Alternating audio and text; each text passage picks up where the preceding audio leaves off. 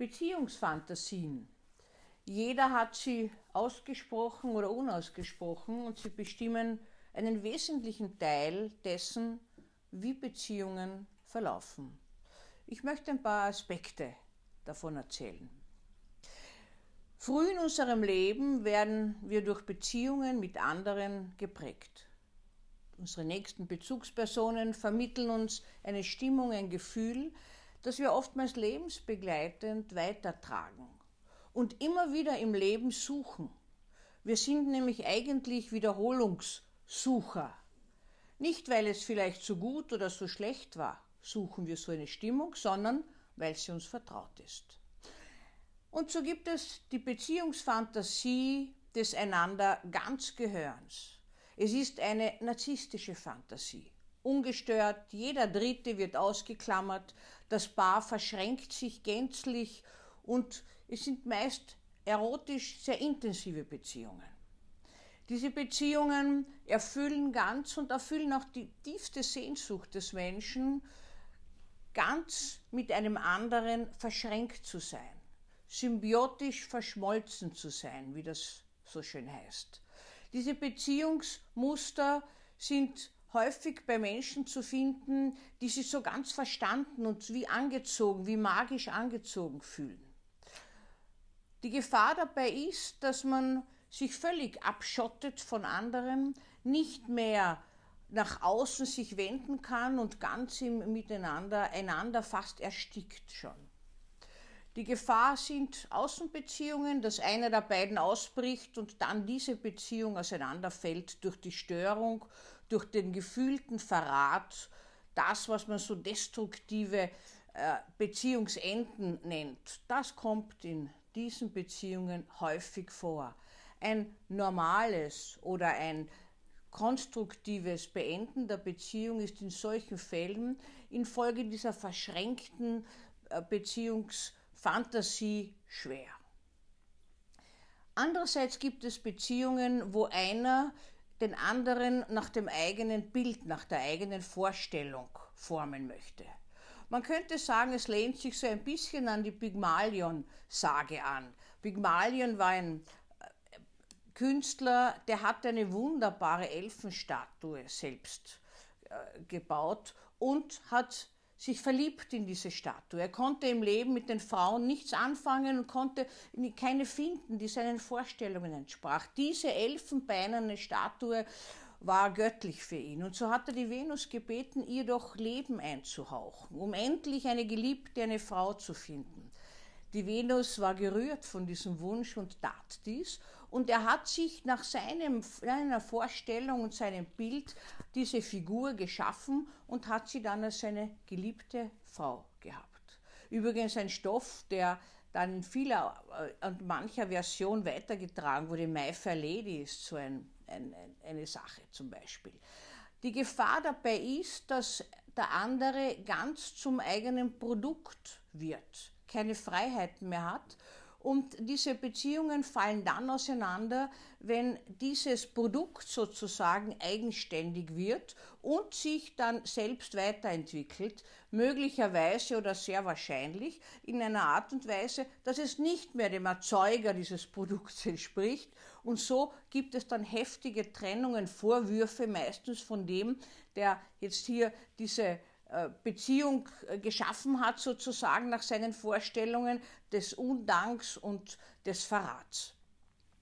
In anderen Beziehungen zum Beispiel gibt es ein Konkurrieren, ein ständiges, wer ist der Bessere, wer kann mehr, wer ist mächtiger, dieses ewige äh, einander beweisen müssen. Jeder der beiden klammert die Schwächen aus, jeder will toll dastehen und will mehr schaffen und will das dem anderen zeigen.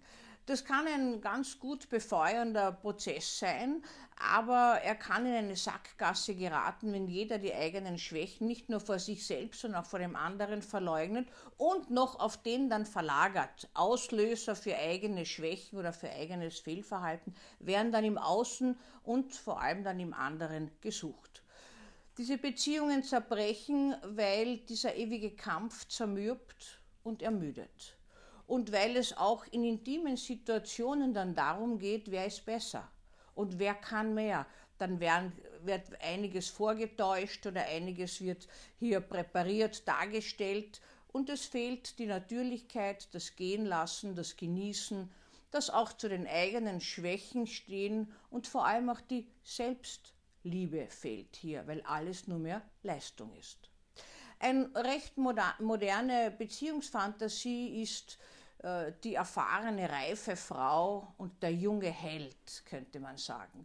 Äh, in früheren Zeiten war das nicht so sehr, äh, wurde das nicht so sehr publik gemacht, aber in, in Zeiten wie diesen gilt das fast schon als schick.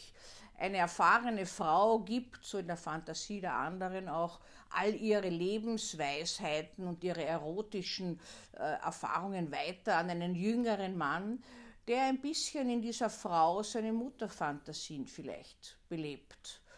Diese Beziehung kann es gut gehen, wenn nicht Lebensrealitäten aufeinanderprallen. Einer, meist der Jüngere natürlich, möchte noch eine Familie gründen oder möchte noch im Leben anderes erleben, was die Partnerin vielleicht schon hinter sich hat und ist äh, anders ausgerichtet auch. Und diese Beziehungen prallen auch aufeinander durch die Eifersucht meist der älteren Frau, die Angst hat, natürlich berechtigt oft Angst hat, dass der junge Mann sich eine altersadäquate Partnerin findet, die naturgemäß all das noch hat und kann, was sie nicht mehr hat. Also hier ist wiederum ein Balanceakt gefragt, dass man sich an diese Lebensrealität anpasst und nicht nur gewissermaßen im Moment der Verführung und der Erotik stecken bleibt, in dem fantastischen Gefühl, sich gefunden zu haben, trotz des Altersunterschieds. Eine auch beliebte, von jeher beliebte Beziehungskonstellation, Beziehungsfantasien ist der weise oder man könnte sagen, manchmal auch der reiche ältere Mann mit der toll aussehenden jungen Frau eine Belebung für beide, oft ein Schutzgefühl für die junge Frau. Freud hat das narzisstische Beziehung genannt, weil dieser Mann natürlich auch eine gewisse Stabilität und wie eine, eine Säule im Leben für diese Frau steht, die jung ist, noch nicht so gut verankert meist wie er und äh, dieses Paar äh, speist sich gegenseitig äh, mit den äh, Fantasien, die es auch nach außen trägt. Der ältere Mann wird belebt durch die junge Frau. Äh, wir, äh, in der Sozietät steht er dann da wie ein toller Hecht, der sich so eine Frau angelt. Die Fantasien werden beflügelt, welches Kunststück der kann. Meistens kann er gar kein Kunststück und ist einfach ein Stückchen Vertrauensmann, wo die junge Frau sich anlehnt. Das kann auch sein, dass hier die Vaterfantasien belebt werden und diese Beziehung kann durchaus gut gehen, auch über viele Jahre hinweg. Auch hier natürlich sind äh, störende Dritte in Form von jungen Partnern äh, natürlich immer präsent äh, als Gefahr, aber das muss nicht sein. Es ist nur so, dass über die Zeit meistens auch diese Lebensziele auseinanderdriften und dann kann es vorkommen, dass die Lebensziele aufeinanderprallen und diese Beziehung auseinandergeht. Wenn eine Beziehung auseinandergeht, wäre es sinnvoll und gut, sich so zu trennen, dass man die Verantwortung für das eigene, was schön war und was nicht so gut war, übernimmt, die Verantwortung für den anderen aber nicht übernimmt und das Schöne in der Beziehung weiterträgt, um es irgendwann später im Leben zu beleben.